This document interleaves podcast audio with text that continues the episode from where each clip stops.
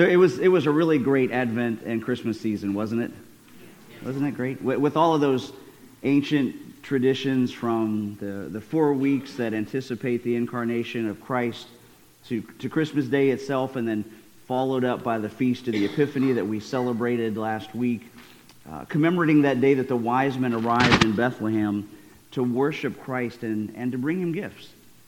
And, you know, of course, there's another tradition that we observe this time of year, a secular one, and that's the making of New Year's resolutions. I didn't say the keeping of them, I said the making of them.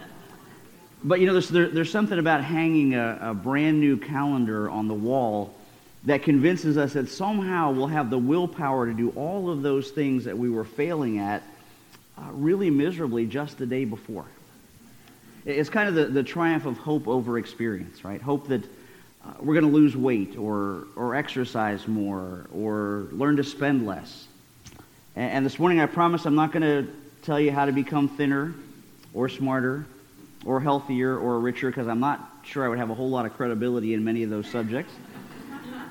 but what I would like to do is suggest one resolution for your spiritual life. One resolution that each of us as followers of Jesus Christ ought to make as we enter this new year. Uh, one that if we would truly make and keep it, it would transform not only our lives, but it would revolutionize this church. And I'm going to show it to you on the next slide, but I don't want you to say it yet. I don't want you to do it yet or say it until the end, but I want you to know what we're going to be talking about. This is the resolution that I'm going to call you guys to make at the end of the message. But you're not ready yet. But that's what I want to focus on today as we come to Psalm 76 but then also to, to do that by answering the questions that immediately spring to mind when we contemplate making a resolution like that. The first of which, what is God's will for me anyway? Right? And then number two, even if we know what it was, how am I going to have the strength and the willpower to keep it when I can't seem to keep any of the other things that I promised to do? So let's, let's jump in here together and we're going to start looking at this. And just before I read the psalm by way of background, uh, if, if you're new back with us, because Grandma, you haven't been with us in a while, we're still on the Psalms. Uh, but if you've been keeping track, you know that today takes us over the halfway mark in our journey through this uh, book of 150 of the sacred songs of God's covenant people. And you know, really and truly, I hope it's been as much of a learning and growing experience for you as it has been for me. Because I'll tell you, I, I confess there's always just this little element of fear each week as I start to work uh, on the message, wondering how and if the text of the next psalm in the lineup is going to also fit into the rhythm of the church's liturgical year that we're also following through, uh, that has all of its emphasis on those significant events in the life of our Lord. And then, thankfully, the Holy Spirit reminds me in the words of Martin Luther, who said, uh, this, this Psalter of ours ought to be a dear and beloved book to us because it promises Christ's death and resurrection so clearly so typifies his kingdom that might well be called the little Bible. And so, in other words, that's the Spirit saying to me, hey, dummy, uh, everything in the Psalms is about Jesus. Uh, they all point to him in one way or another. And today's Psalm 76 is no exception. Uh, as we come to the liturgical Sunday set aside for the commemoration of the baptism of our Lord.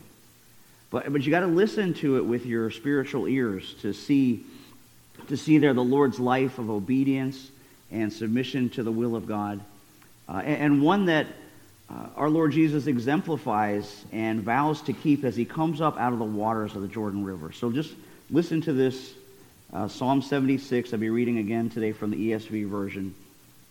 And you got to kind of listen to it with your spiritual ears. So Psalm 76, which is uh, entitled or uh, superscribed to the choir master with stringed instruments a song of Asaph. And remember, these last three weeks we've been looking at songs that Asaph wrote. A song. And he writes, In Judah, God is known. His name is great in Israel. His abode has been established in Salem, his dwelling place in Zion. There he broke the flashing arrows, the shield, the sword, and the weapons of war, Selah. And you remember, Selah just means stop and think about what you just read. And he continues, Glorious are you, more majestic than the mountains full of prey. The stout hearted were stripped of their spoil. They sank into sleep. All the men of war were unable to use their hands. At your rebuke, O God of Jacob, both rider and horse lay stunned. But you, you are to be feared. Who can stand before you when once your anger is roused? From heaven you utter judgment, and the earth feared and was still. When God arose to establish judgment, to save all the humble of the earth. Surely the wrath of man shall praise you, the remnant of wrath you will put like a belt. Make your vows to the Lord your God and perform them. Let all around him bring gifts to him who is to be feared, who cuts off the spirit of princes, who is to be feared by the kings of the earth. And so that's, that's just the, the brief account from Psalm 76. But I want you to kind of let that marinate in one part of your brain uh, for a minute while I read you the really brief account of our Lord's baptism in the Jordan River and then see how this all pulls together. So this is uh, from Matthew uh, chapter 3, beginning in verse 13, if you're following along, the baptism of Jesus uh, by his cousin John. And Matthew tells us, Then Jesus came from Galilee to the Jordan to John to be baptized by him. Uh, John would have prevented him, saying, I need to be baptized by you, and you come to me? But Jesus answered him, Let it be so now, for thus it is fitting for us to fulfill all righteousness. And then he consented. And when Jesus was baptized, immediately he went up from the water, and behold, the heavens opened to him. And he saw the Spirit of God descending like a dove and coming to rest on him. And behold, a voice from heaven said, This is my beloved Son, with whom I am well pleased. Brothers and sisters, this is the word of the Lord. So, John's baptism that we just read about is a little different from our Christian baptisms. This, this wasn't baptism in the name of the Trinity, but it, it was a baptism that Matthew calls and the other gospel writers call a baptism of repentance. And its focus was on the need for the people of God to repent from their sins because they were in breach of the covenant that God had made with them at Mount Sinai. Basically, they'd broken their word. They'd broken their promise to God uh, even after they'd seen the Lord rescue them by defeating the Egyptians at the Red Sea and leaving Pharaoh's armies, uh, and the words of the psalmist today, with both horse and rider laying stunned, and where he, he broke their flashing arrows and their shields and their swords and their weapons of war. But now God's covenant people have been invited back. They, they've been invited back into the wilderness and back to the waters of John's baptism a baptism that was symbolic of their need for cleansing and for renewal of those covenant commitments that their ancestors had made. But then here, here comes Jesus. And he, here he is standing in line to be baptized, but why? Why would he do that? I mean, he had nothing to repent of, did he? He, remember, he was, as John the Baptist had said previously, if we'd read the verses leading up to it, he was the Lamb of God who takes away the sins of the world. But now Jesus is standing in the waters of the Jordan River asking John to pour water over him in public. And this wasn't even like a, a little private devotion they did. And to do it in front of thousands and thousands of other men and women. Uh, some scholars have suggested there may have been as many as 300,000 people who had come out to be baptized by John in the course of his very short career. Uh, and they came from all over. It came, according to the scriptures, to a place called Bethany beyond the Jordan. A place that was uh, already by that time well traveled in the first century with its road from uh, Jerusalem onto Jericho, routing this constant flow of traffic of religious leaders and, and merchants and soldiers and tax collectors, and other travelers, you name it, through that region. And you know, I think it's really interesting here because, as with all other things in the life of Jesus, this place was no accident of geography. That, uh, that area had real historic significance to the people of God because it was the first region of Israel to be conquered by foreign invaders in the days of the psalmist Asaph that we've been reading about. It was the touch point of Asaph's distress when he's writing these last three Psalms that we've looked at over the last three Sundays, as he saw his homeland ravaged and his people forcibly deported. But because of that, because that was the first place to be punished, it was, it was the place, it was the land that God promised his people would be the first place to see the Messiah. And I bet you you already know that, but you don't realize it. And I'll tell you why. because the same Old Testament passage we read at Christmas time in Isaiah 9, with that great promise that says, For unto us a child is born, unto us a son is given. You guys know that one? But do you remember how it starts out? Listen to how it starts out in Isaiah 9. It says, Nevertheless, that time of darkness and despair will not go on forever. The land of Zebulun and Naphtali will be humbled. But there will be a time in the future when Galilee of the Gentiles, which lies along the road that runs from Jordan to the sea, does it sound familiar? Will be filled with glory. The people who walked in darkness will see a great light, and for those who live in the land of deep darkness, a light will shine. And brothers and sisters, did it ever? Just as prophesied, the light of the glory of God that shone down as the heavens opened and the Spirit descended. And so for Jesus to launch his public ministry there uh, by John was a major proof that God keeps his promises to his people. He keeps his promises to us. But I'll tell you, it was an even better picture of the example Christ sets for us and how we are to, in the words of the psalm that we read today in Psalm 76 11, make our vows to the Lord our God. And not just make them, but perform them. And here's why. Because you have to picture this. Here's, here's Jesus, as I said a moment ago. He's standing in the waters of the Jordan where either John is pouring water over him or, or lowering down beneath the waves, maybe both. But he didn't need a baptism of repentance, as we said. He didn't have any sins. He didn't even need to repent on our behalf. He could have looked at us and said, uh, hey, you folks are on your own. But instead, he identifies with us.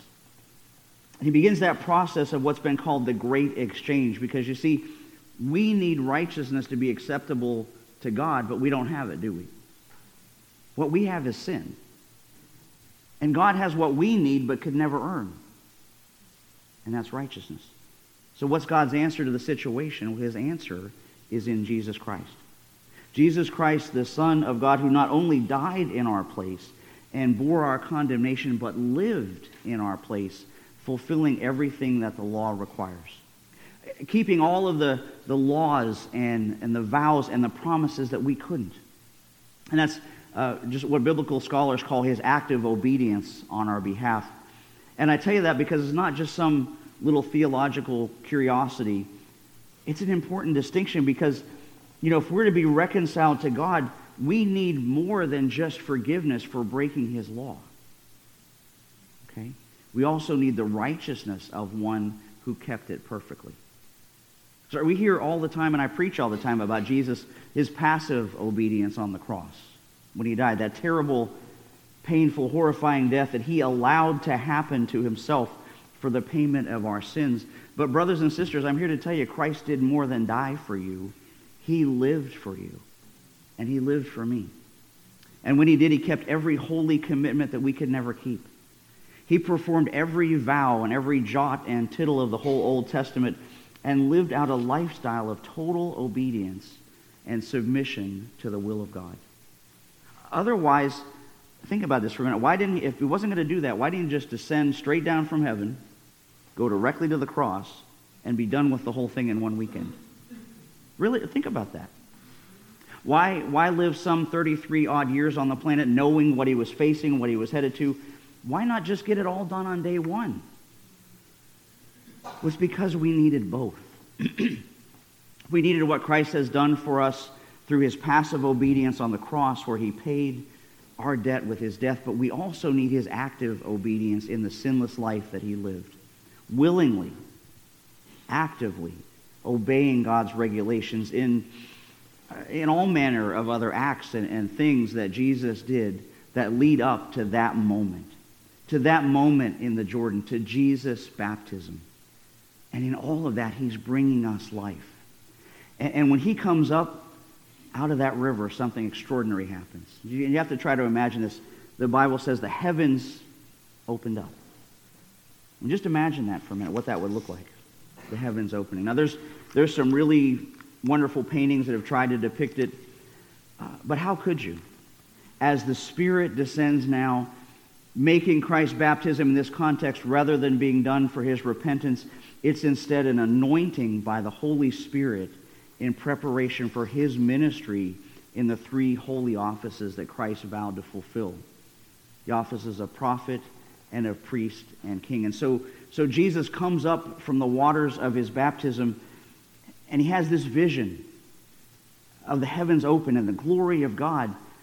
But that's not all. He hears a voice.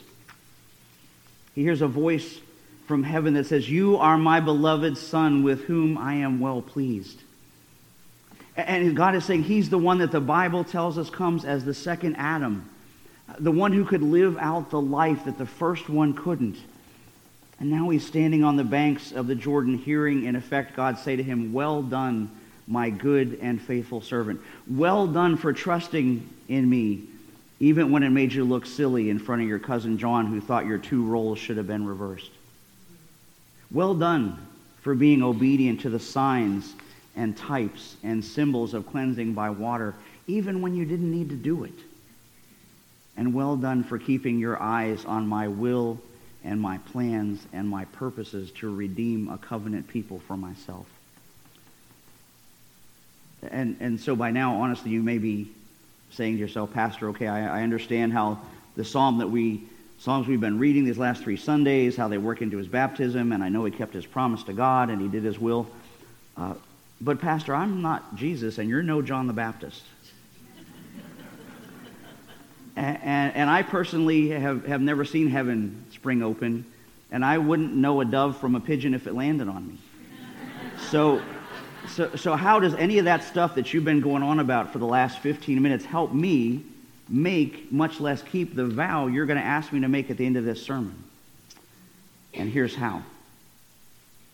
Because the Bible says Jesus, this high priest of ours, understands our weakness. For he faced what? All. He faced all of the same things that we do, yet he did not sin. So let us come boldly to the throne of our gracious God, and there we will receive his mercy, and we'll find grace to help when we need it most. See, that's how Jesus' life of obedience not only set the standard, but gives us the strength to live out our commitments to God and to trust and obey Him, like that great old hymn says. Remember, uh, when we walk with the Lord in the light of His Word, what a glory He sheds on our way. While we do His good will, He abides with us still and with all who will trust and obey. Right, but we never can prove the delights of His love until all on the altar we lay. For the favor He shows and the joy He bestows are for all who will and then in fellowship sweet, we will sit at his feet. We'll walk by his side in the way.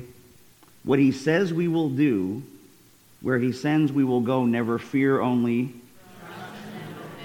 Trust and obey, for there's no other way to be happy in Jesus but to trust and obey. And you know, Christ, the Word of God made flesh for us, is uniquely qualified to help us do just that. Because in the words of uh, commentator and Scottish church pastor William Barclay, he, meaning Jesus, came as a man. He came seeing things with men's eyes, feeling things with men's feelings, thinking things with men's minds.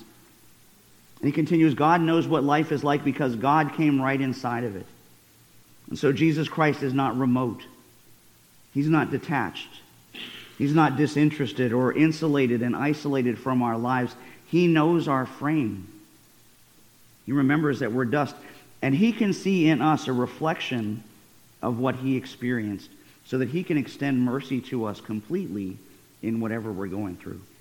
I love that. Just remember, he had to learn what it, what it meant to work with his hands. He knew what it meant to get hungry. He knew what it meant to fast and pray. He experienced real anger.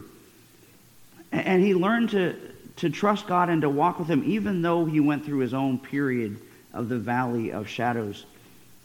And we have to remember that we're being trained up under Him. And so today, no matter how dark or confusing or painful our experiences, we have the very best lead by example shepherd that any spiritual sheep could ever ask for. So, so that when we look at our lives and we see our sins and we see our shortcomings, and, and we're tempted to be afraid, and we're tempted to ask God, like Asaph did today, uh, who, who can stand before you when once your anger is aroused?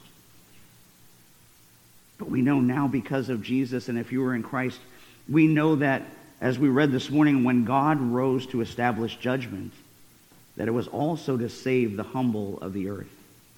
And Asaph wrote Selah. Stop and think about that. Stop and think about that. Think of, think of God's plan and his purpose to save a people for himself. A people just, just like you and me, for no other reason than that he loved us. And he says to us, if my people who are called by my name humble themselves and pray and seek my face and turn from their wicked ways, then I will hear from heaven and I will forgive their sins and I'll heal their land. And so now comes the question, will you do that? Will you humble yourself today and seek to do his will in this brand new year? Which brings me to that other question that's probably maybe the most important. What is God's will for me anyway? You know, people, people ask that all the time. And thousands, maybe hundreds of thousands of books and blog posts and seminars have been launched to try to answer that. And it's really sad because it's right in black and white in God's Word. People just miss it all the time. Are you ready to hear it? Now, if you're in, I say this in Bible study and Sunday school, if you're one of those folks in the habit of underlining or highlighting in your Bible, this is one to do it with. 1 Thessalonians 4 3. For this is the will of God, even your sanctification. 1 Thessalonians 4 3. This, this is the will of God, even your sanctification. Our sanctification, that is that continuing change worked by God in us, freeing us from sinful habits and forming in us Christ like affections and Christ like attitudes. Uh, and no, it doesn't mean that sin is immediately eradicated in us, but it does launch a lifetime journey of real transformation, not just the appearance of one. That's it. That's His will. Your sanctification, my sanctification, lived out through the power of the Holy Spirit by the example of Christ's life of obedience to the glory of God the Father, so that we can go uh, into this new year not only ready, but willing and prepared, and more than that, able to say this year, Lord, I resolve to trust in and be obedient to the will of God. Will you do that? Let's pray together.